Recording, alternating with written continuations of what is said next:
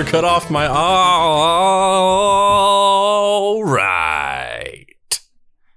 Welcome to Nostalgia Cast, your weekly roundup of the best and most up to date nostalgic news, where we discuss the stories and give our thoughts. I'm bringing the energy down on this intro because I feel like last week I was a little overzealous. I am your host who misses when conspiracy theories were fun and it was just a bunch of dudes listening to coast to coast. Andrew Price. He's got the childlike wonder of Peter Pan, but he's living in a van. Tyler Palo. And Dad Beats, aka Rad Beats, aka Ironclad Beats, aka Color Me Bad Beats, I got one more for you. aka, AKA JJ Fad Beats. you know who JJ Fad is? I've heard the name. Supersonic? Supersonic. Oh yeah, I've heard. Yeah, I know that song. AKA Find it. Find it. I should have. I should have. I should have. Ga- I should have quit while I was ahead. Yeah. Uh, AKA Kirk Pinchon. Dad beats. He's voguing. He's voguing, ladies and gentlemen, ooh. and you can't see it. Ooh. Have you guys seen those TikToks where they're just walking forward constantly, and that's the whole TikTok? But they're not moving at all. I've not. Wait, what? Yeah, they're so it's it's just them, uh, just straight forward into the camera, and they're just like moving, but they're they, it looks exactly like they're walking, but they're not. They basically just uh, stole that from every Spike Lee movie. Yeah, I'm sure.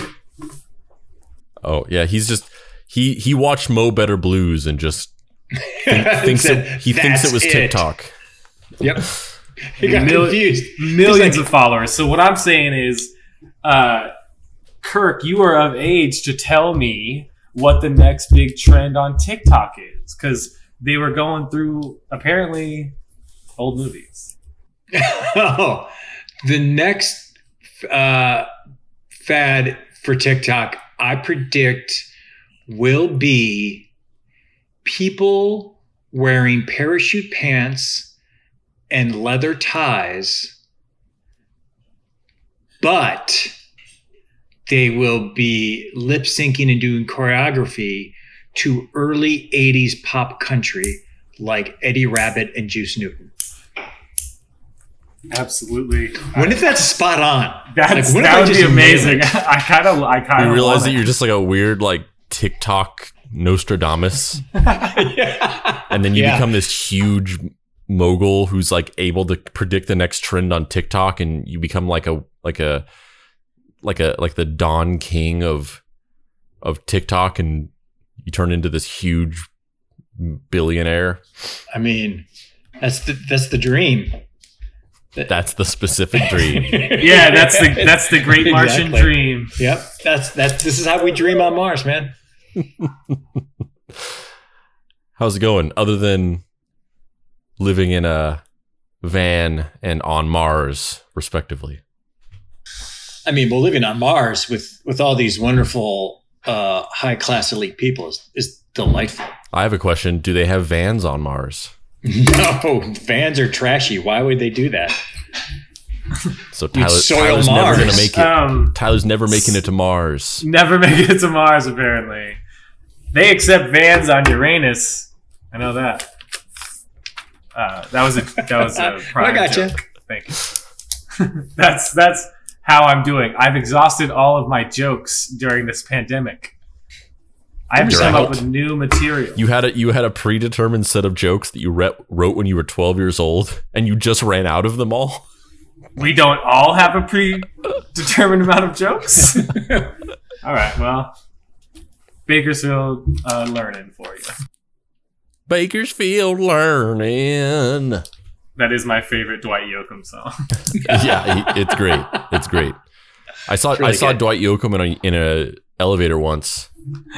Uh, we used to have like uh, where um, at my old company Ranker, our office was in a building, and a couple floors above us was a Sirius XM uh, station office. So we saw people. There was people in the lobby all the time. Uh, I remember I saw I was in an elevator with Jimmy Pardo once. Jerry, Ooh. I, I passed by Actually, Jerry O'Connell in the lobby one time. Hey, Jerry O'Connell saw me in a play in the late '90s. Oh yeah, that's that's what he told talk, talked to me about. Yeah, I, I crossed paths with him in the lobby, and he was just like, "Have you seen this play?" I'm still thinking about it all these years later. it's really good. Uh, but I was I, I rode the elevator with Dwight Yoakam, and I I have a I have a hard staunch rule about never approaching celebrities in public and talking to them because I wouldn't want anybody ever doing that to me. so I did not say anything to him, but I did ride the elevator with him. if Do you, if you this, regret it? What? Do you regret it because it was Dwight Yoakam? Like maybe I should have broken that rule because it was Dwight Yoakam. Well, it's always. I mean, that's always. How, it's like I wish that I could have done that, but Okay. I just don't do it. All right. But I, yeah, I always think about like in the in retrospect, like what if, what if I had, and we, we fucked right then and there. I mean, I wasn't going there. I thought, what if he was like, what if you were like, hey, hey, Dwight, I'm just a big fan. It's great meeting you. And that's it. And he's like, hey, are you into music? And you're like, yeah. And he's like, I've been trying to collaborate with someone on this idea that's in my head. Do you want to like go down to the studio and just kind of work out some tunes with me? yeah, I'm just he's like, I'm, I'm, I'm looking for a New Mexico based sound. He's like, I'm, I, have this idea for I'm look. I, I want to do this kind of like like country science fiction type song Yeah. called the called the oh. called the skies of Bakersfield. It would have been even better if you're like, nah. Nah. I reject him. I'm just like, oh, reject that's, him. uh, that sounds that sounds dumb, man. I walk on the elevator. yeah, but good luck with that. This is my this is my floor. I gotta go. But good luck with that. That's thing you're amazing. Actually, the one time, speaking of which, the one time that I did say that or say something like that is I forget if I told this on the podcast because it happened uh, several months ago, pre pre pandemic, and I don't remember if I talked about the story on the podcast. So maybe I'm maybe I'm repeating a story I've already told because this happened months ago. But um, I I was eating at a I was eating at a restaurant here in in uh, in the valley, which by the way, R.I.P. Four and Twenty Cafe. no. It's been I- I've Everything. been I've been Ugh. going there since I moved to LA. It's been around for 40 years and it went out of business because of the shutdown. Um, Yikes. but Both uh, locations? yeah. Fuck. Um, Damn. but I was eating there and the whole time I was eating there, I, I didn't notice until we were about to leave. I realized that the entire time Scott Bakula was eating at a table right next to me. And I didn't Ooh. and I didn't recognize him because I wasn't looking at him. I wasn't like looking at a stranger or whatever. And also, he looks fucking old as hell. He's an old man. I I I have to. I don't want to be ageist, but he is an old man. Out of the corner of my eye, I never recognized him because he is just a he is an elderly gentleman. Um. Scott Bakula? Yeah. But yeah, he's 65. but I just mean Okay. he looks old. Yeah. Uh, oh, man. um like George Clooney is in his 60s or whatever, but he looks 50. Yeah. Fair. Um but uh but I, I we were getting up to leave and I was just like that's fucking Sam Beckett motherfucker or Sam Beckett. Is that Sam Beckett? is it is it, right? so. it is is it Sam Beckett? Samuel Beckett's a playwright. Yeah, that's I think that's why I immediately realized that I was wrong. Yeah, Sam, hold on. Uh, Uh, Quan- no, his name is Sam Beckett. I guess he's just named after like that's why I I, I second guessed myself because I was like, wait a minute, Sam Beckett is a playwright, but they must have named him after. Yeah, but yeah, I, I saw it. I was like, that's fucking Sam Beckett, and uh, but you know, I wasn't gonna say anything. But then he uh I was there with my with my wife and and two kids, and at the time Alistair was a newborn, so he's a tiny baby, and Scott Bakula was there with his parents, and they were all they all. I walked by to go pay the check, and I was holding Alistair, and then they were like waving at him and kind of like being like oh whatever, and then and then Scott Bakula said uh, he looked at me and he was like oh your son is awesome, and I was like he opened the door. Yeah. Now I feel comfortable doing this. yeah. And I was yeah. just like, oh, thanks or whatever. And then I was like, I was like, by the way, I'm a huge fan. Quantum Leap is like easily in my top five favorite TV shows of all time. And he went, thank you. Give it a bow. He did. He did the. He did the prayer hand bow. He gave you the namaste. Yep. So, uh, realizing that his name is Sam Sam Beckett, was he named that because his character was constantly waiting for Godot? Maybe. I mean, the, the- Is you, that why they named him that? you joke? Did but I that just? could, that could be. I the- realize that. that could be the the the little reference that he because he was always waiting to To, like- to leap home. You're right. Oh, Mm, you just look into discovered that. something. tune into the next episode of Nostalgia Cast. We're gonna break. We're gonna crack out. this wide open. Yeah, actually, it's gonna go. It's gonna get so big that it's gonna be on uh, deep cuts. Yep, it's gonna it's gonna it's gonna jump over. If you like Uh, crossovers, n- nostalgia cuts. Let's Yep. do this. Uh, well, get into these stories. Uh, I I don't even remember if we covered this. I feel like we maybe didn't. We did not. Yeah, Uh, we I think we talked about it when we were in the office, and then pandemic happened. yeah. So there was several months ago. There was a this tra- this fake or fan made trailer that popped up that was like a gritty drama version of Fresh Prince of Bel Air. It's great. Yeah, and it was and it was like a lot of these kind of like fake or like parody trailers. Like th- that's a common thing that people do a lot. Uh, but this one wasn't. It wasn't funny, and it wasn't overly a parody. It was like it was like legit. Like if you watched it, you would you might think that it's real, like an actual dramatic version of the Fresh Prince. It was not done for laughs or for parody. It was like done in a genuine attempt to like make a like what a what a like realistic dramatic version of the Fresh Prince of Bel Air that was kind of adapted for a modern day and addresses topics of of uh of racism uh within the context of a young man um from the streets of Philadelphia going to live with his affluent family members. Um and so you know on the on the heels of the fact that that was massively popular and also at the time when it came out literally everybody was like this should be a show. Um it's going to be a show. Yeah. uh fans everywhere were surprised when a youtube trailer i'm not going to read this because this is i've already said this stuff um uh according to reports sources are saying it's been in the works to do an actual um dramatic adaptation series for this trailer for about a year and uh the creator of the trailer um, will co-write the script as well as direct and co-executive produce the series. Peacock, HBO Max, and Netflix are all in, in on a bidding war for the series, though this would be a huge get for either HBO Max or Peacock. Um,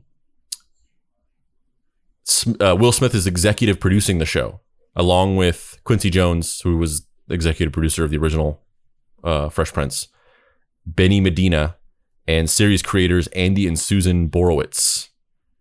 Um, so yeah, they they're they're doing this as a as a um, dramatic. Um, I think it's I think it's supposed to be like a mini series or an eight episode, one hour drama. And that's the way to do it too, I think. Just like make it like a mini series. Don't extend it too long. It's like a limited special edition series. Here's my thing. If you're Peacock and you don't get the Fresh Prince of Bel Air this reboot, wouldn't you be like, God, we fucking suck. Yeah, We, we we are the worst. we We, fucked up. We can't even get stuff that we've owned. You know, you know what this article doesn't say, because you know the mainstream media is a bunch of lies. is you know you know the front runner in this bidding war that this you know legitimate Oh, article God. doesn't mention the the Huh. highest bidder currently for the streaming platform war. Does anyone want to guess? Um, Andrew Price's cock. Cock. Yeah. We are Well, currently Andrew Price's own owns cock. yes, so we that's are we are currently the highest bidder for this show. The one thing though, my stipulation, I won't buy it unless I don't even want to say it. I've got there's Oh, there's no. there's children around. There's children. I mean, so has has Benny Medina gotten back to you? I mean, the question is, have I gotten back to him? Oh, My phone is my oh, phone you're is ringing ghosting off the him. hook. Yeah, Whoa. Wow, Whoa. Power move. that's a baller move. You're you're too busy trying to figure out quantum leap. yeah. You're like I don't have time for Benny in this show. There's deeper conspiracies here, guys. Um, why? Why do they have to make it serious, though? Oh, I think it's such a great idea. It was already serious. It's now it's now it's like just leaning into it more. There's so many no, serious moments of it. That's what I mean. It's like the the, the original was perfect. like I think I would almost bet too that this would also be like, for lack of a better phrase, this would be like sexier. Where Especially you're if taking it's, out, especially if they go on on cock. I mean, God, yeah, you're going to insist on that. It's going to be like Red Shoe Yeah. Diary level. The way Yeah. the way that HBO shows breasts, Andrew absolutely has penetration in the contract. oh my god, what is happening to this podcast? That's what I was. I was dancing around. Ugh. oh, oh, but I'd see it. Uh, yeah, I'd see I'm this. definitely gonna watch it. I like it. I think like I th- it's a great idea. That trailer was was mind blowing. How good it was. So why not? At least it's a reinterpretation, and it's not of, hey, we're going to reboot it for modern times, but it's still going to be the same sitcom. At least they're trying something different. So I applaud them for that. Yeah. As, as I thought, I originally I thought it was going to be like an actual new reboot of a show, but it, as like a mini series, I really enjoy. I really enjoyed the idea. Yeah, that's a great idea. Yeah, and also, I mean, I just uh, with how different it is. See, that's why I don't I don't have a problem with it of like whether or not it it's weird or you know a desecration of the show to do it like this is I mean I wouldn't I don't think I would think that anyway. I would I would either just I would just not watch it and not give it any more thought. But the reason why I don't feel that way is because it's so different that it just feels like it inhabits its own separate space. Like I don't think it encroaches on or informs the original show at all because it's so such a wildly different concept. Yeah. Well, I mean, we we're streaming it here on Mars already. Already, yeah, it's already made. and it's it's really good. In You know what? West Mars, Philadelphia. born You guys raised- might not even get it on Earth. oh yeah, you're not Cock is soft launch on. Mars already. Yeah, I forgot about that. It's and it's one of the it's one of the best soft launches I've ever had. The hard launch is coming. Oh, I have the. I actually have a, a great a great show for the hard launch. It's about a uh, a grizzled cop who uh, who quits his job because he realizes uh, it's a bad thing to do, and then starts a whiskey business where he like tries to sell uh, sell whiskey to every town. And his name is Richard. oh, I, And- I, already, I know. I already knew what this was going to be called. Wait, Well- I, sh- I, I need to do the punchline because I don't know the reference. Uh, You don't. the show is called Whiskey Dick. oh, oh, why did I ask for that? That's the kind of stuff we don't want on Mars, and that's why you'll never be on Mars, Tyler. Damn it! Damn it! Um, what was that? What was that show that got like five episodes and it got canceled because nobody understood what it was? Like a year or so ago, it was called like Whiskey Danger or something. or like whiskey tango, or Oh yeah. I saw like was it with I saw Bill- actress from How I Met Your Mother? no, that's that's Stumptown. Oh yeah. no, I Does she have Does she have powers in that movie? In that show? I mean. no, she just she was just like Whiskey a Dangerous, badass a Pacific FBI Rim. agent or something. Robot. Um, Whiskey Tango. Whiskey Bravo? Is it I'm just throwing out things. the fuck was that show called? Yeah, I- I, I forget what it was. it was like whiskey something. It was like a. It was just a completely unrelated word, and um Whiskey Bravo. and uh, whiskey Cavalier, Oh, Whiskey Oh, Cavalier. yeah. and it was canceled immediately after premiering, which wasn't a surprise at all because I was I saw billboards for it all over L.A. and I was just like, literally, what is this? Like, there's oh you man. you see this trailer and you see just two people standing back to back, and the show's called Whiskey Cavalier, and you're just like, "What is this show?" I, I like I this, this does not describe anything. This is this is the worst marketing for a show ever. I literally don't know what this show even is. That all being said, it didn't actually get canceled after one season. Cock picked it up, and it's now the most popular show on Mars. That's true. That is true. That I it's it's it's backed up in my DVR, the DVR that's in my brain because that's what we do on Mars. hmm But I, it's it's real good. It's real good. Um, but yeah, getting this getting this Fresh Prince gritty, realistic drama. Here for it. Here for it. Um,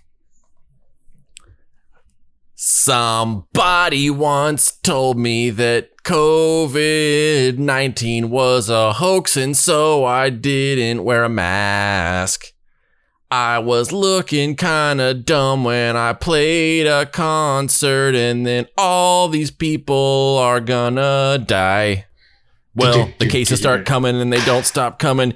We're all getting COVID and we hit the ground dying. Didn't make sense not to live at all. So we all did this dumbass thing. So much to do, so much to see, but I'm not going to because I'm gonna die.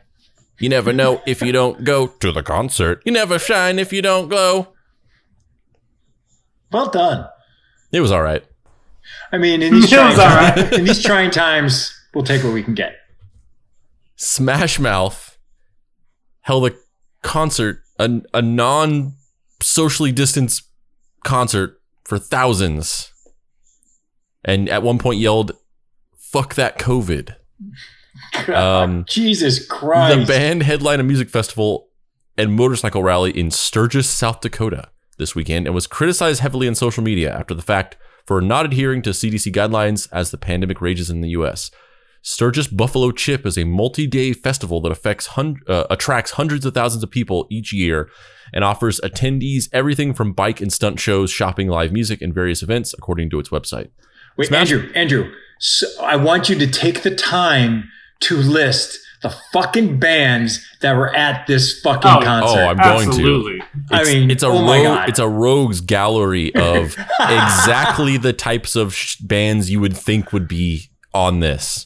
Yes. Uh, so Smash Mouth was one of the several bands, including Trapt, Buck Cherry, Drowning Pool, Night Ranger, Reverend Horton Heat, so I don't know who that is, Lit, 38 Special, 38 special.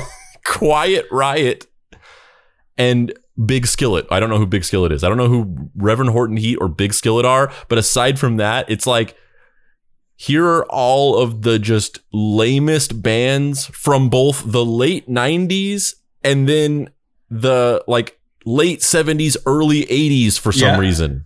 Yeah. yeah. This is the most ridiculous, douchey lineup I've ever seen. And I hate to say that because let me tell you something. Sister Christian's a jam, but whoa. Night Yeah. Ranger, come on. What is Trapt? I've Sister never heard of that Christian, band. now the time has come. Doom, doom, doom. I'm feeling sick. I'm not the only, one, to say. today. Get away. Um, I'm Who's Trapt? sneeze- Uh, uh, Um, tra- Trapt is um, uh, is it is it? I'm trying to. I'm. Is it? uh Wait, let me let me. Is it the Headstrong song? I'm. It's. I'm. I'm mixing up. Yeah, it's Headstrong. Uh, so it's. Back off, I'll take you Take on. on. Headstrong, Headstrong, take, to on, take on anyone. anyone. I know that you are you wrong, but this is This not not where we where you belong. It was used in a lot of uh, like high school uh, kickboxing movies. Yeah, A lot of them. Yeah, it was the, that was their one hit, and I remember that uh, Trapt played at the Kern County Fair in like 2005 or six, somewhere around there. Eh, Um, and, uh, yeah, notably, notably the the the thing that's specifically Trapt, um, their their Twitter account has become notorious and has gone viral several times because the lead singer of the band just kind of uses the official Trapt Twitter account as his personal Twitter account and he just posts these screeds and rants and he's just a horrible human being. He's just like a terribly racist piece of shit and he uses the official Trapt Twitter page to post all these rants.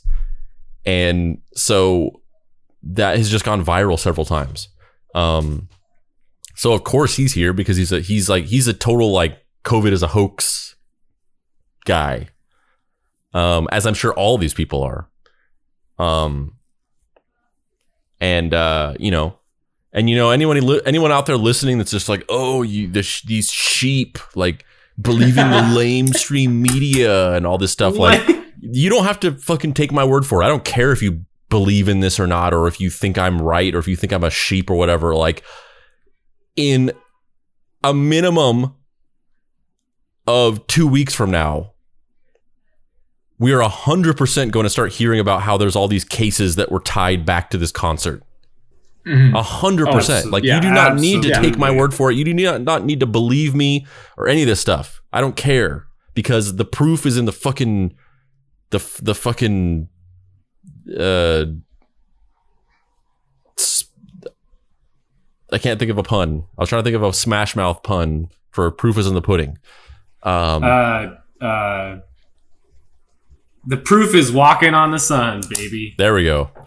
Uh, because there's gonna there's gonna be a bunch of there's gonna be an outbreak s- explicitly tied back to this concert for sure. Um, the uh, the the the festival organizer, this company, uh, specifically states that they have all these that they you know they have signs around that were requiring people to socially distance and wear masks, and it was a requirement to go into the concert and they have you know all their rules about wearing masks and socially distancing on their website and all this stuff like that.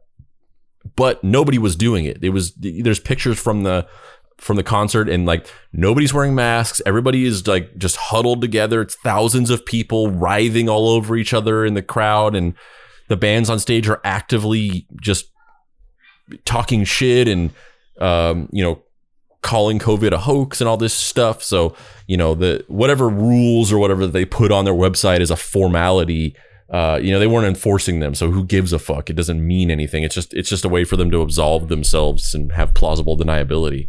Um, so you know, fuck this. So so stupid. The my the funniest take I saw on this was, which made me laugh out loud, and it was just some random metal band. Um, and they tweeted uh they tweeted a link to this article about this and they said these people risked it all to see Smash Mouth.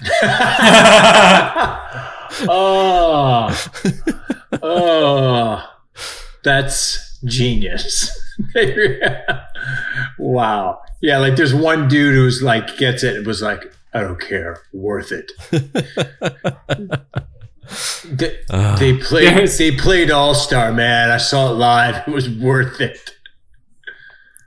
We so Even listen to me. Listen to me. Even the insane clown posse knows that COVID is real and does everything to tell their fucking juggalos and juggalettes to keep it distance. yep. They don't- God they don't damn even- it. They don't understand how magnets work, but they Yeah. know that you need to wear a mask and stay away from everybody. Exactly. Jesus Christ. Applaud them.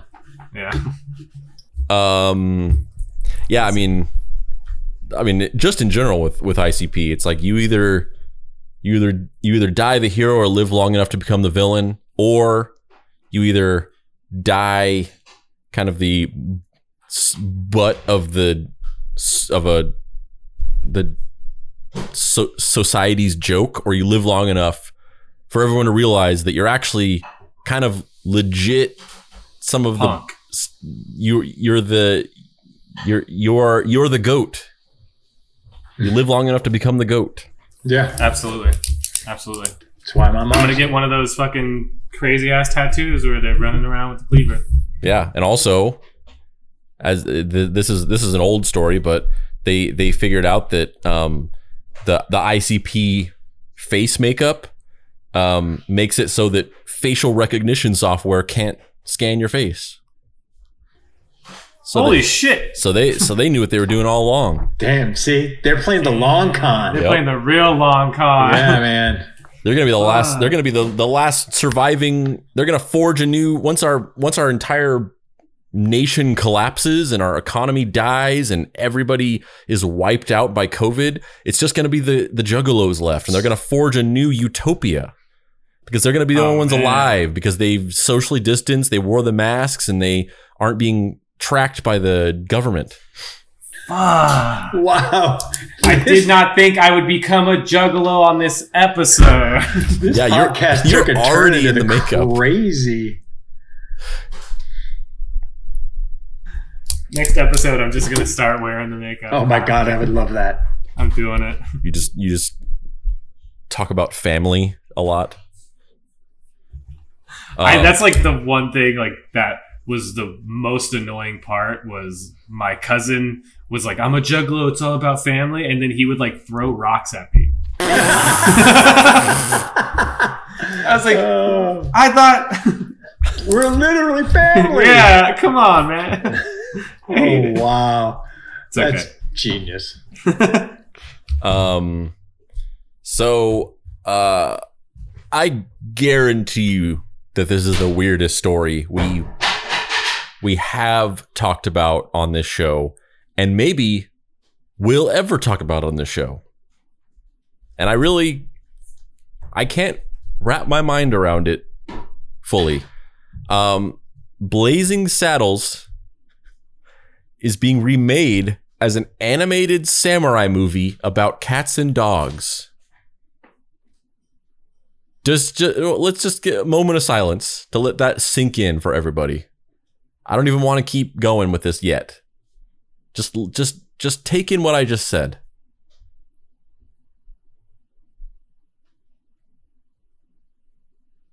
Blazing Saddles is being remade as an animated samurai movie about cats and dogs. I just I don't know why you're acting so surprised. In 1990, uh, they did the same thing with Hamlet, where they made an animated version of Hamlet where lions fought each other for a rock. So There's actually a video that breaks down beat by beat how Lion King is not actually similar to Hamlet and that it's only like Hamlet if you just think about a few key details and then reject the rest of the movie. Um, Mel Brooks's Blazing Saddles is considered a film classic, even though it's stirred up some controversy over the years. Now the film is being retold in an entirely new medium as well as an entirely new genre. The Los Angeles film company Align is helping to develop an animated film titled Blazing Samurai, which actually sounds like a Wu Tang Clan album. The film the basic premise of Blazing Saddles and transplants it to the samurai era, which is it's the feudal era. It's not the samurai era. Um, the story follows a dog named Hank. A dog named Hank. A samurai dog named Hank.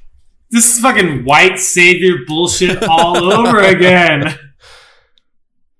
who dreams of becoming a samurai. when he becomes in charge of protecting Kakamucho, he learns that the town is populated entirely by cats. The film is directed by Mark Koetsier and produced by animation legend Rob Minkoff, who directed The Lion King. You were right, Tyler. You were right. This guy, Ah! this guy exclusively only takes old stories and then remakes them as animal movies. Um, its voice cast includes Michael Cera, Samuel. L. Jackson, Ricky Gerva- Gervais, George Takei, Michelle Yeoh. Michelle Yeoh? Yeah.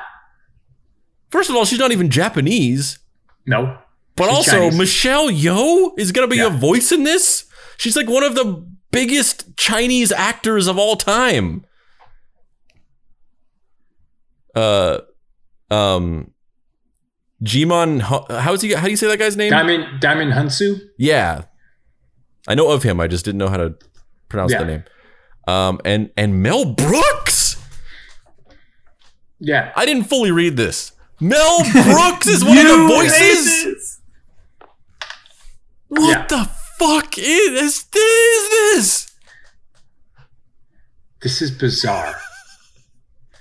What also, the- ki- The the the world is a simulation. yeah. I've been saying this. This has nothing to do with Blazing Saddles. Well, it's like it's like he goes to become the head samurai of a village, but the it's like a village of cats, and like they think that dogs are you know Yeah. it's it's it's it's similar to the concept of a western town It's a and a fish black, out of and a- water and a black guy becomes a sheriff, Yeah. and everyone's like, a black guy is a sheriff. It's such a stretch to be like, this is like Blazing Saddles. It's a fish out of water story that's been done time and time again because it's tested and true that it Yeah. works. Yeah, Like- it is. It is a fish out of water story, pretty generic. I mean, that's really all it is. It's a generic fish out of water story, and someone went, well, it's like Blazing Saddles. And the executive went, I love that movie. Yes, do that. the the universe is a simulation. Oh man. We- oh wait, wait. It's it's she's she's Chinese. That's the that's the the black versus white thing. She's Chinese as a Jap in a Japanese samurai culture. They're still keeping no. Okay. Nothing you're No. saying makes any No. less sense than just made it the real movie. Never mind. I mean, The- what? it's we All right. the the world broken. the world actually ended in 2012. They shut the simulation off, but it wouldn't turn off. and they were like, "Shit, we can't get it to turn off. It's become sentient." And now, ever since 2012, the people who created the simulation have been just trying to end it by just introducing more and more bizarre and unexplainable elements into the simulation in hopes that we will all just destroy ourselves Oh. and it's working. and we and it's we absolutely working. and it still hasn't happened and this is their final attempt at shutting the simulation off yeah. there is a remake there's an animated samurai dog remake of blazing saddles starring a dog named hank who wants to be a samurai and the voice cast is michael Cera, sam jackson ricky gervais george takei michelle yeoh and mel brooks Yeah. The cast too is really what throws me because you could have this animated movie and it could be like B or even C level actors and you would be like, "Oh, it's just some weird cash grab by some weird company." But those actors make it legit and that legitimacy makes it weirder. I don't know what to think. and you know anymore. and you know mel brooks is so old not that i want to speculate on this but mel brooks more is old hating. Mel Brooks is, is so old that what are the odds that this is just the last thing that he's ever in? Absolutely. I mean, that's that's really what I've been. It's like, how do you sign on to that? knowing you're that old. Yeah, it's it's It's- it's it's, it's Ors- it's Orson Welles voicing Unicron before he died in the Transformers movies, all over or the Transformer movie all over again. Uh, Only s- much stranger. much stranger. Here's the thing, too. None of us are like, this is a stupid fucking idea or this is amazing an idea. It's just so weird that we don't know how to process it. Yeah, I don't. I, I'll, I truly I'll be honest. don't. I've don't. never seen Blazing Saddles, but this still just sounds ridiculous. and- I mean, and- yeah, I- weird. Yeah, because the thing is, like the the the idea doesn't sound bad. It's Yeah. it's only strange because of the concept of of it, like the fact that it is a remake of Blazing Saddles, and then it has Mel Brooks as a voice in it, Yeah. plus all these other huge stars. This on its own, it just as an animated movie. Like if this if this came out from like Blue Sky, Yeah. you would just be like, oh, this is just a generic fucking animated kids movie that I'll it'll just come out and it'll probably be like fine. yeah. But the fact that it's a remake of Blazing Saddles and then the voice cast attached makes it so strange. Yeah. Yeah. This is end of days. Ay, ay, ay. Today's indeed. Um, in less strange but kind of sad news, um, Avatar: The Last Airbender has recently um, enjoyed a resurgence in popularity. Um, I think I think when the when the show came out, it was underappreciated. Its ratings were never particularly good.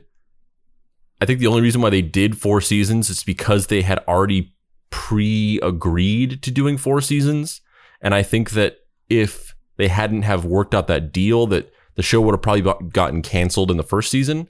Um because it's it just it never had great ratings but it also it always had an intense um cult following.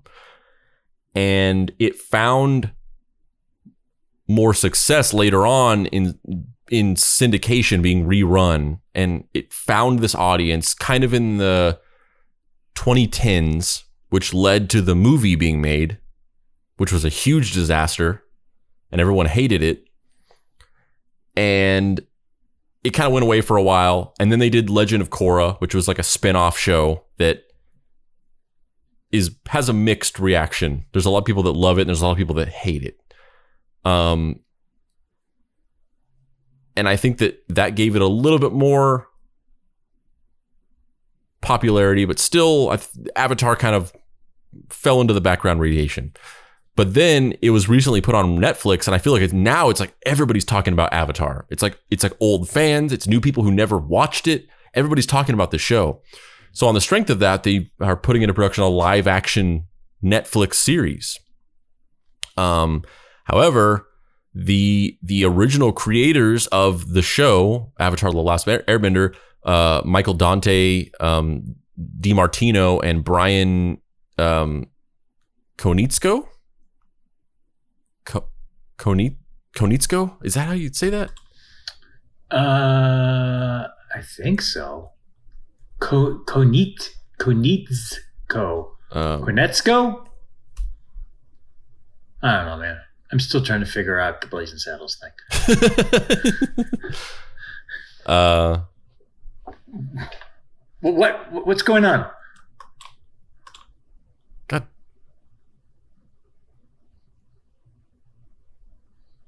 Konietzko. Oh, oh, okay.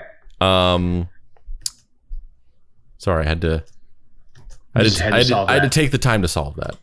Um, are no the, the the original creators, so uh, Michael Dante DiMartino and Brian Konietzko are no longer involved with the live action series. They've left it. So they were they were attached. It was being helmed by the original creators, and they have parted ways with Netflix. Um, in a statement, they said, "Many of you have been asking me for updates about the Avatar live actions Netflix series. I can finally let you know that I'm no longer involved with the project. In June of this year, after two years of development work, Brian and I made the difficult, decision to leave the production. Um, DiMartino went on to say that he and Konietzko first signed on to make the series. Netflix was committed to working with them on their vision for the show. Unfortunately, things did not go as we had hoped. Um, look, things happen. Productions are challenging. Unforeseen events arise, plans have to change. And when those things have happened at other points during my career, I try to be like an air nomad and adapt. I do my best to go with the flow, no matter what obstacle is put in my way. But even an air nomad knows when it's time to cut their losses and move on. Um, he also assured fans that he will still be involved in the Avatar universe, which has been renewed interest has seen renewed interest um, since the last Airbender became available on Netflix. Um, and who knows? Netflix's live a- live action adaptation of Avatar has the potential to be good. He wrote, "It might turn out to be a show many of you end up enjoying, but what I can be certain about is that whatever version ends up on screen, it will not be what Brian and I had envisioned or intended to make." Um, so you know, all you all you Last Airbender fans out there, um, there's going to be a show that's coming out that's been you know that's been known for a while, but um, the original creators of the animated series are not involved, and not only that, but they're leaving the project. You know, seems to imply that um, there's something about the what's in development that they did not agree with, and that does not meet their vision, and you know that that does not bode well for what the show is going to become. Did he have to speak in those terms? Well, of course, he's speaking to his fans. That's who's who are specifically. That's the language that they that they that they want to be spoken to in. Even as a fan, wouldn't you be like, "Ah, you're pandering? Just make your statement. It's sad that you're not doing this, but using the lingo feels like being talked down to. You don't know Like Avatar: you're The like a Last Airbender child? fans. Was that? I said you don't know Avatar: The Last Airbender fans. Yeah, you don't know what an air nomad is, man. I don't. I don't want to know. You should. It's fantastic stuff. Yeah, it's animation. I- I mean, Wait, are you saying animation is a lesser I will form of animation? I will entertainment? blow up Mars if you get if you don't You get that can. get that you crap don't out know of here. which side I'm on. It, animation's I'll blow the whole thing up. you thought he was gonna find you directly? I don't know, Just I don't blow know. that part of Mars Yeah. up? I I mean, love it. if he was a decent human being. I don't No, know. I'll take the I'll take the whole thing out just to ensure that I get you. Wow. You've just irked George Clooney, who's right next to me having a smart latte. What's a smart latte? It's a, a smart latte. Oh, you don't know? You don't Let me tell you, don't about know the because you're Keurig. not on Mars, motherfucker. yeah, the, the Nestle. This this is the funniest that Kirk has been. Mars my has, elite Mars has changed you for the better. Mars Yeah, achievement. man. A smart latte is a latte that is properly made. So it's made smartly. It's a smart latte. You don't even drink coffee. No, but I know coffee culture since I've been on Mars.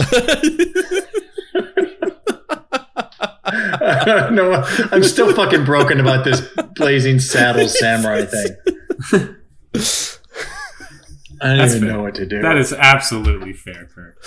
Sorry. It's just Yeah. weird. Life's weird. Life is strange, isn't it? Yeah. Speaking of life as being strange, although certainly nothing is gonna nothing is gonna bump us after the Blazing Samurai. Um, uh, Zac Efron is set to star in a Three Men and a Baby remake for Disney re- Disney yeah. Plus. Which this is not what it is, obviously. But reading this headline, I really want to believe that it's gonna be a Eddie Murphy style remake where Zac Efron plays all three men and the baby. yes. Oh. And I he- mean, Yes. no joking aside, I would pay top dollar to see that. and he'll, I would and he's also that. gonna play the Civil War era ghost in the house. And Three Men and a Baby? There's a there's a Oh, famous Oh, that thing. urban That- legend that- about yeah, how you can legend. see a ghost Oh. in one of the scenes, Yes. but it's actually a cardboard cutout of Ted Danson. Yeah, we did actually an article on that. That's Yeah. right. Yeah. However, before we even get into this, and this is this is a can you go for that? I'm I'm I'm I'm mixing segments Ooh. here, but I would love if they remade if they did a remake of Three Men and a Baby where it's the premise of Three Men and a Baby, but if there was an actual ghost in the house Yes. and it was a and it was a horror movie version of it. that would be amazing. Oh, so it's not wacky. it's a there's an actual ghost, and the three men have to protect the baby Yes. at all costs Oh. Yes. because the ghost is there for the baby. Oh my god. Get Jordan Oh. Peele to do it. I love it. I'm- Oh shit! Oh, that's really good. did we just? Did we just? Did we the just give away a million dollar Yeah. idea? Yes, we did. Well, that's not what this is. Okay, but that's a great idea. Efron is on board to star in Three Men and a Baby, a remake of the 1970, or 1970 1987 comedy. Um, the remake is intended for Disney Plus, with Disney's live action division running point. Gordon Gray, best known for his inspirational sports dramas such as The Rookie and this year's Ben Affleck starring The Way Back, is producing. Um, initially, the remake of a French film, Three Men brought together a trio of 1980 stars Tom Selleck, Steve Guttenberg, and Ted Danson. One of these things is not like the other. As New York bachelors, as New York bachelors who find themselves caring and subsequently falling for an infant, drug dealers who threatened the child also figured into the plot. Uh, the movie was directed by Leonard Nimoy and proved to be a major hit, becoming the first live-action Disney film to cross the 100 million mark domestically. It was followed by Three Men and a Little Lady in 1990 that reunited the cast, but not Nimoy. Um, Nimoy don't do no sequels. That's right. Um, Will Reichel wrote the script for the remake. It is unclear how the material will be updated. A search for the director is underway. Do you think that Zac Efron is playing the Ted Danson, the Selleck? I'm not even going to say Guttenberg because he's not playing the Guttenberg. He's playing the Selleck because Selleck was the lead in the original. Yeah, Oh, you think you think Zac Efron's going to be the lead in this? Of, Of course. course. Who? I think- What, what I do think you it was- mean? They just announced it so cavalier, like it wasn't. It wasn't. Uh, it wasn't like a big thing. I think there's going to be a bigger name than Zac Efron coming on board, and he's going to be the. He's going to be like. Uh, James McAvoy, probably. I don't know. Somebody who can actually do comedy pretty well. Zac Efron could do comedy. I know. I just mean. I just mean Oh, I see what you're saying. He's the middle. He's the middleman, and then you got to have a Guttenberg like fucking uh, top of my head saying. Okay. Jay Baruchel. Le- Uh, okay. I could see that, or like an Adam Levine. Is that the Yeah. guy? Wait, no, Yeah. Adam Devine. Adam Devine. So he's he's the Guttenberg one. You're not going to get. I don't think Zac Efron's there to be the Ted Danson. Oh yeah, Adam Devine he's is for sure a Guttenberg. Yeah, For sure. I sure. think the I think the uh, uh, I think the Ted Danson one would be the quote unquote non traditional casting. Hmm.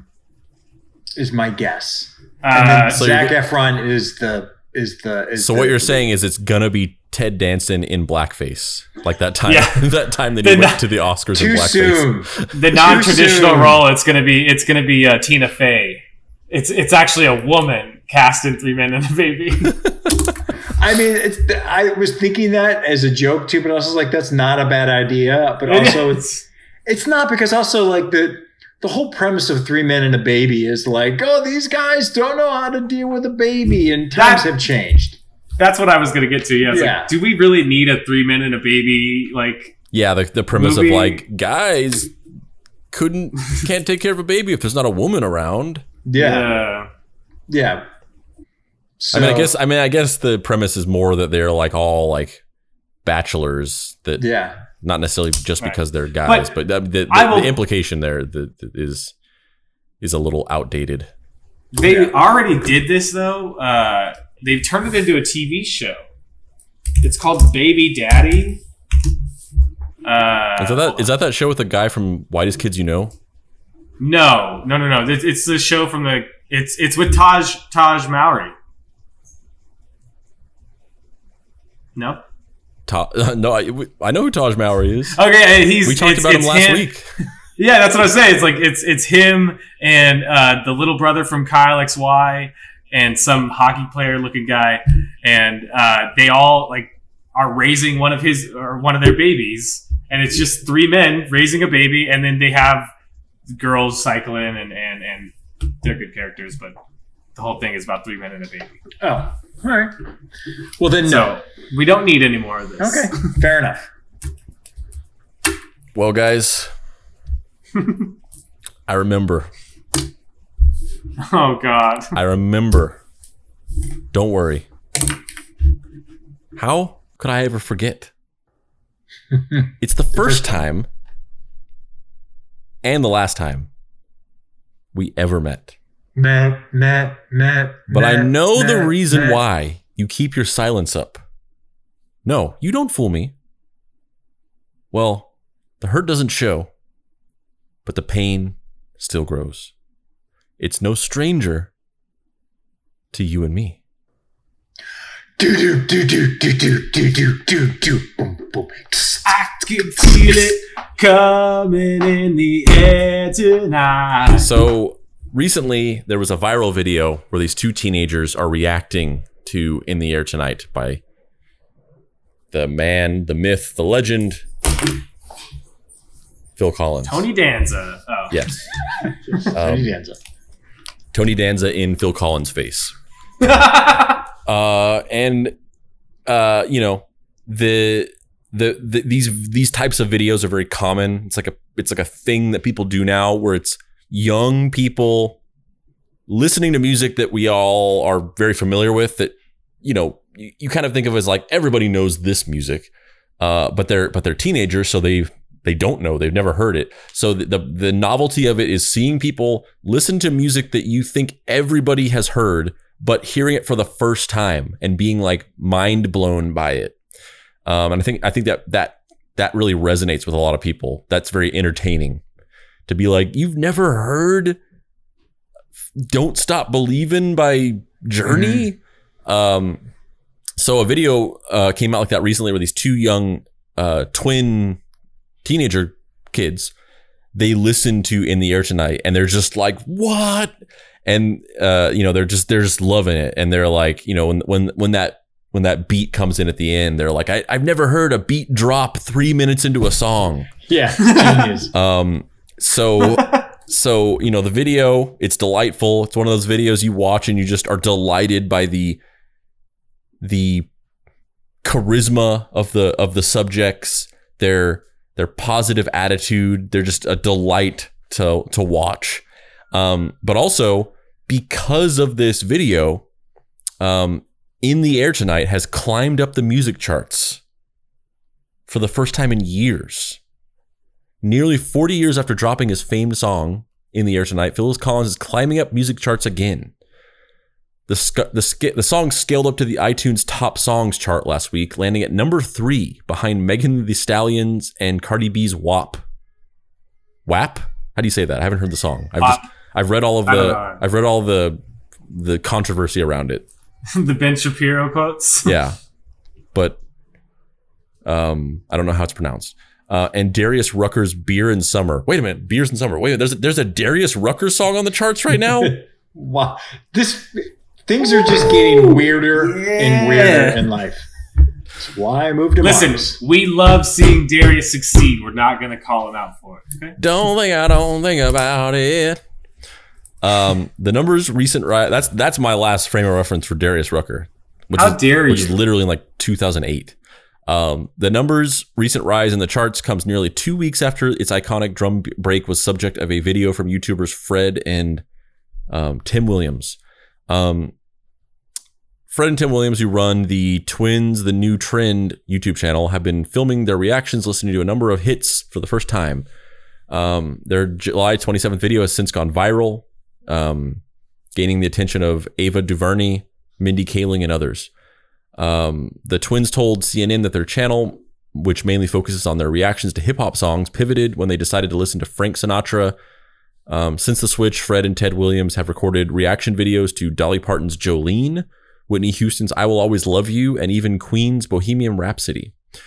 Um, and yeah, now now this song is charting for the first time in decades.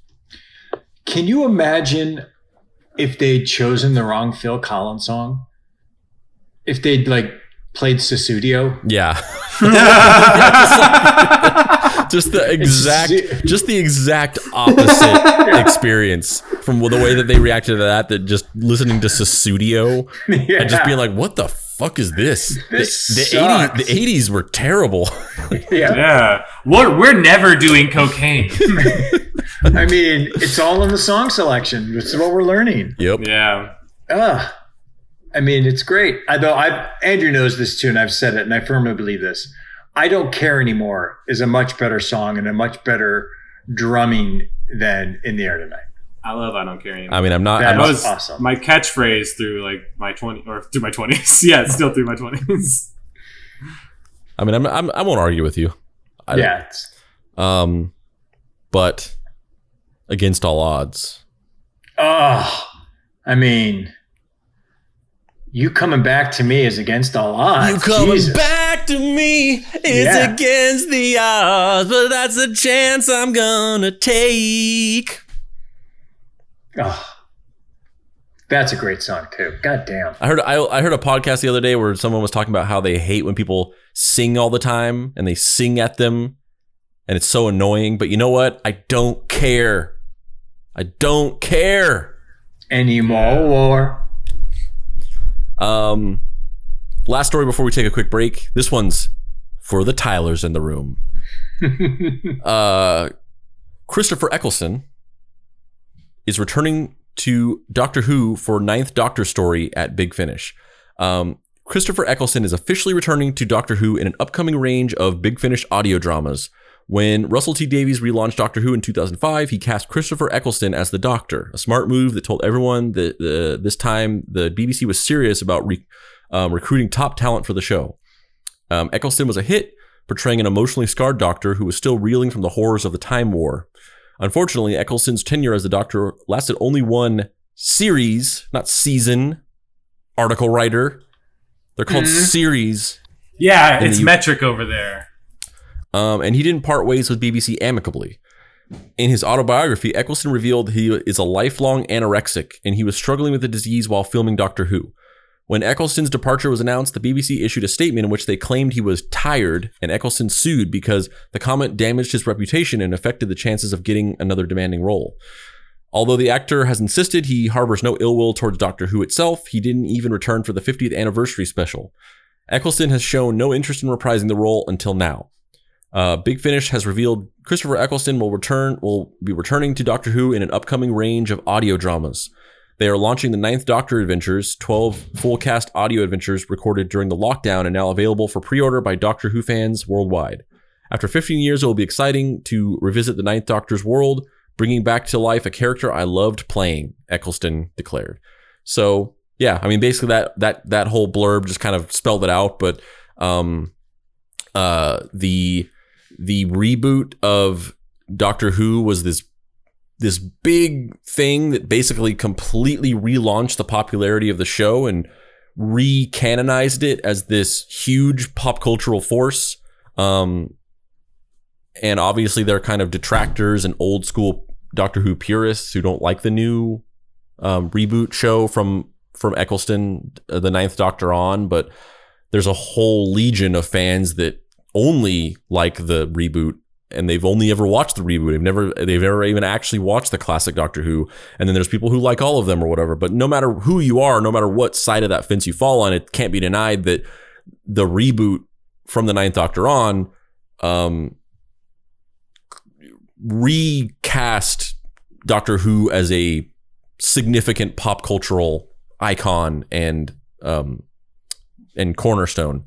Um, and uh, Christopher Eccleston was the was the ninth Doctor for the reboot, and he was in it for one series, but he left the show and uh, has refused to be involved with it up until then. Because with in Doctor Who, they they constantly do these these events where they bring back old doctors and they do all kinds of um, you know wibbly wobbly timey wimey uh, nonsense to to um, get different versions of the doctors interacting, and he's never come back to them, despite the fact that basically every doctor has returned for these.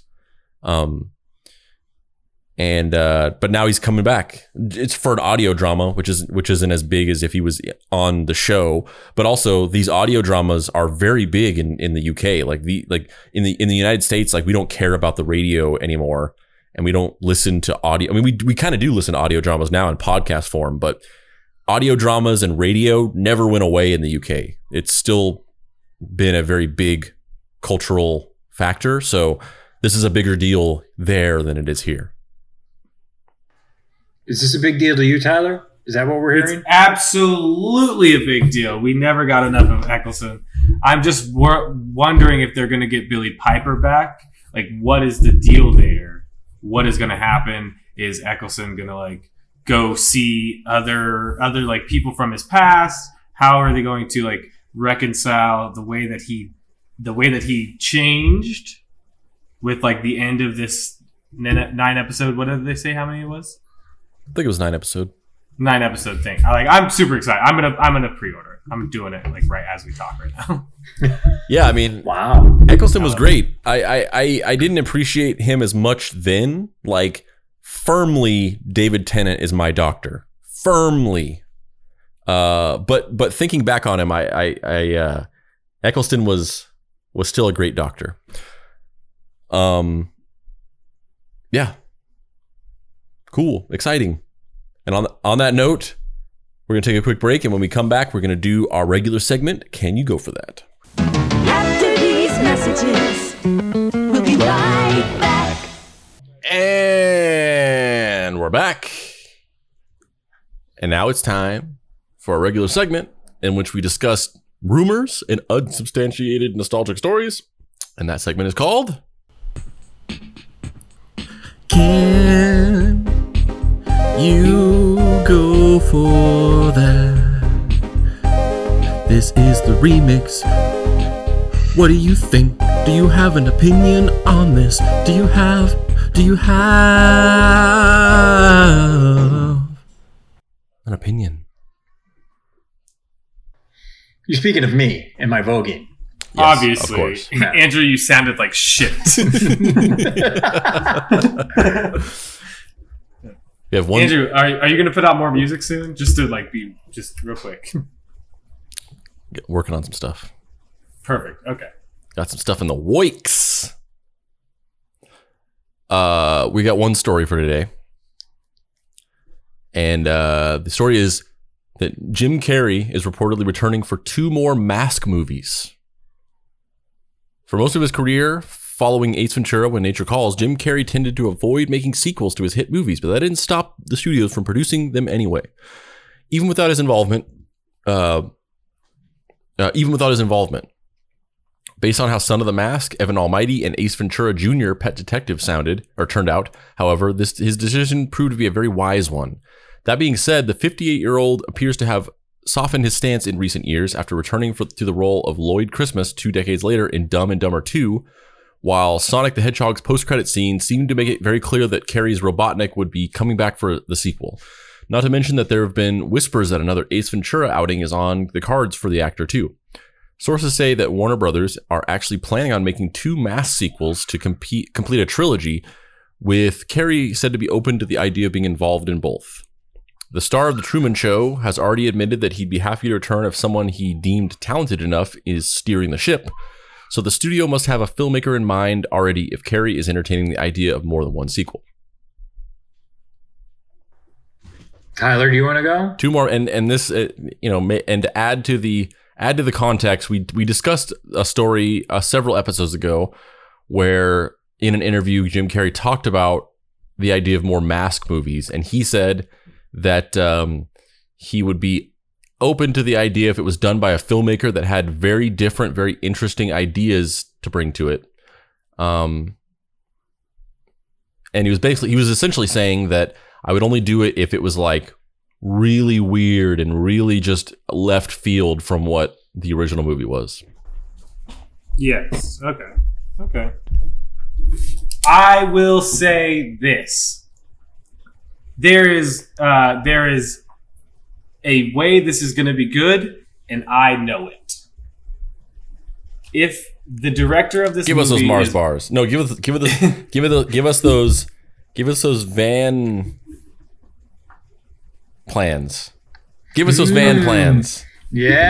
Perfect. So, uh, let Boots Riley write and direct both of them. Give it to him now. Give him two years to prepare it, and then start filming. That's the only way this is going to be good. That's the only way. The only way.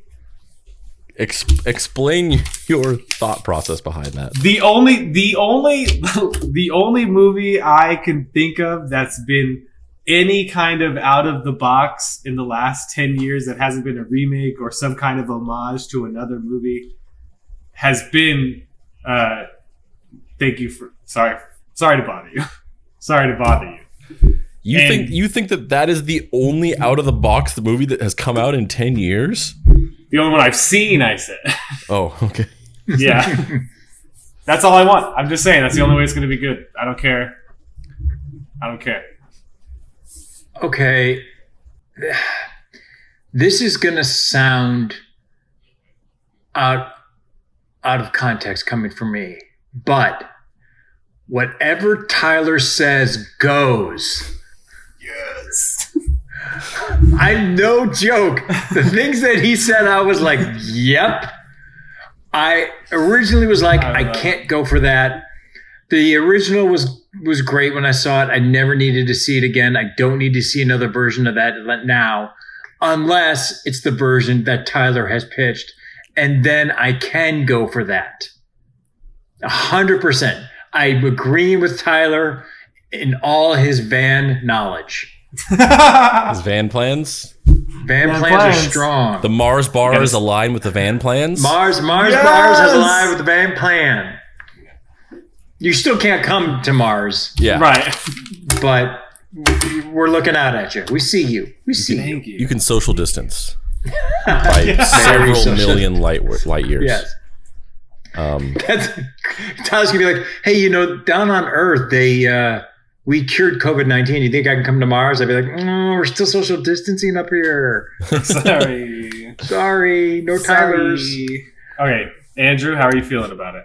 um, yeah. I mean, I, I can't. I can't go for that. But what Um, about with some cops? Well, the cobs are that we talked about this on another episode, and I, I maybe we even did this as a "Can you go for that?" before. I forget, but we talked about the idea that the um the the, the movie The Mask is based on a comic that is Mhm.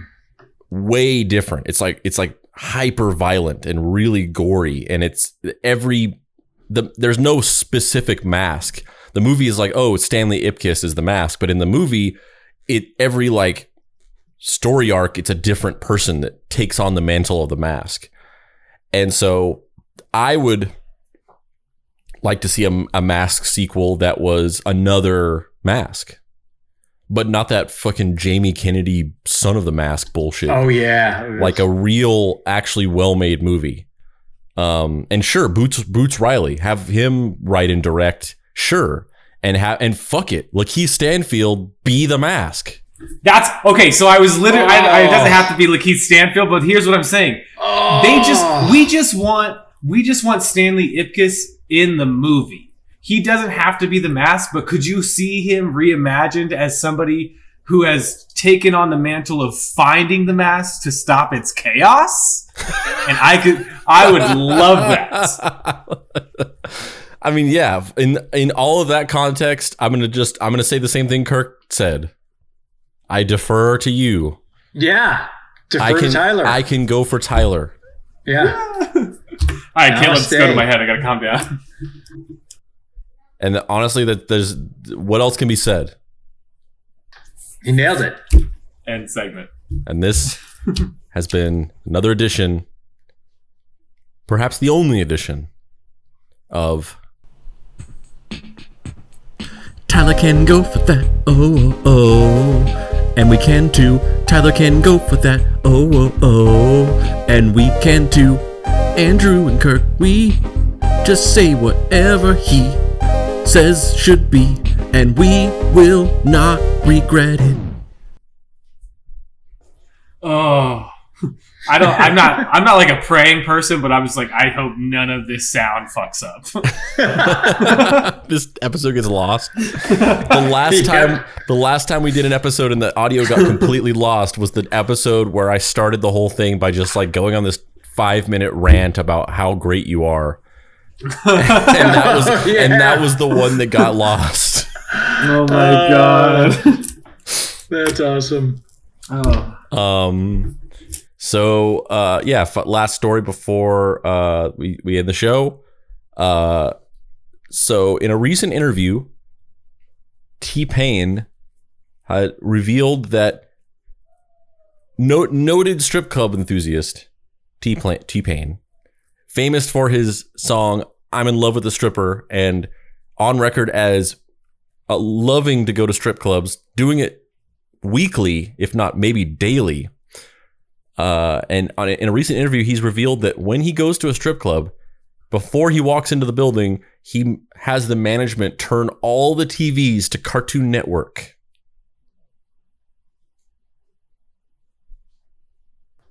There's so much to unpack. So, because there's not a lot of info, but questions. so many questions. Okay. What what was originally on the strip club's TV? Is it ESPN? That's my Nickelodeon, guess. of course.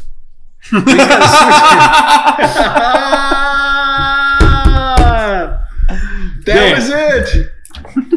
He's like, fuck Nickelodeon. You put that Cartoon Yeah. Network on, or I'm out.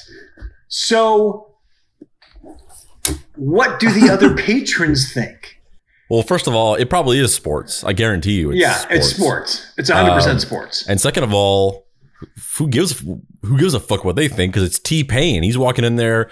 You know, everyone everyone wants like fuck these cheap blue collar people that are coming in here and giving out ones. Like T I mean, Pain's gonna that's come. why in- I'm on Mars. yeah, T Pain's gonna come here and drop like thirty G's tonight. Like Okay. they, they will do whatever they have to do for him. So, so we're assuming that the amount of money that T Pain sp- pays in the strip club is equal or greater to the rest of the patrons. Yeah, he's got that fuck Correct. you Cartoon Network money. Absolutely. Okay. Absolutely. Okay. Second question Is he focusing more on the cartoons or on the strippers then? like, if you're stripping for him and he's ignoring you, are you just like, what? I, I don't do it for you. You're up there watching, you know, It's like oh, cartoons. oh, Gumball is more interesting You're- to you than this. you're watching. Uh, uh, I don't even know it's on Cartoon Network anymore. Well, it's like it's like midnight to one, so it's Adult Swim at this point. Okay, all right. Yeah. yeah. Uh, So there's that. And my final question is he doing it as kind of a salve? As in, like a, I'm cleansing myself. Deep down, he knows he really shouldn't be in the strip club. So he watches cartoons as a way to cleanse himself. Probably, probably. I mean, some, probably some level of that. Maybe, maybe to just, maybe in some way he's trying to reverse the polarity of the sort of sleazy energy in the room a little bit. Yes. He's trying to change the dynamics. Yeah, I, I could buy. I could totally buy that. to make it a more inclusive, nicer place.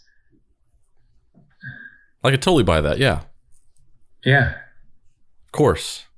All right. that was a great unpacking. Then I'm here That's the for only- it. That's the only way I want to unpack anything. Yeah. All right. Well, then, then good for him. Yeah, Good for him. I'm on board.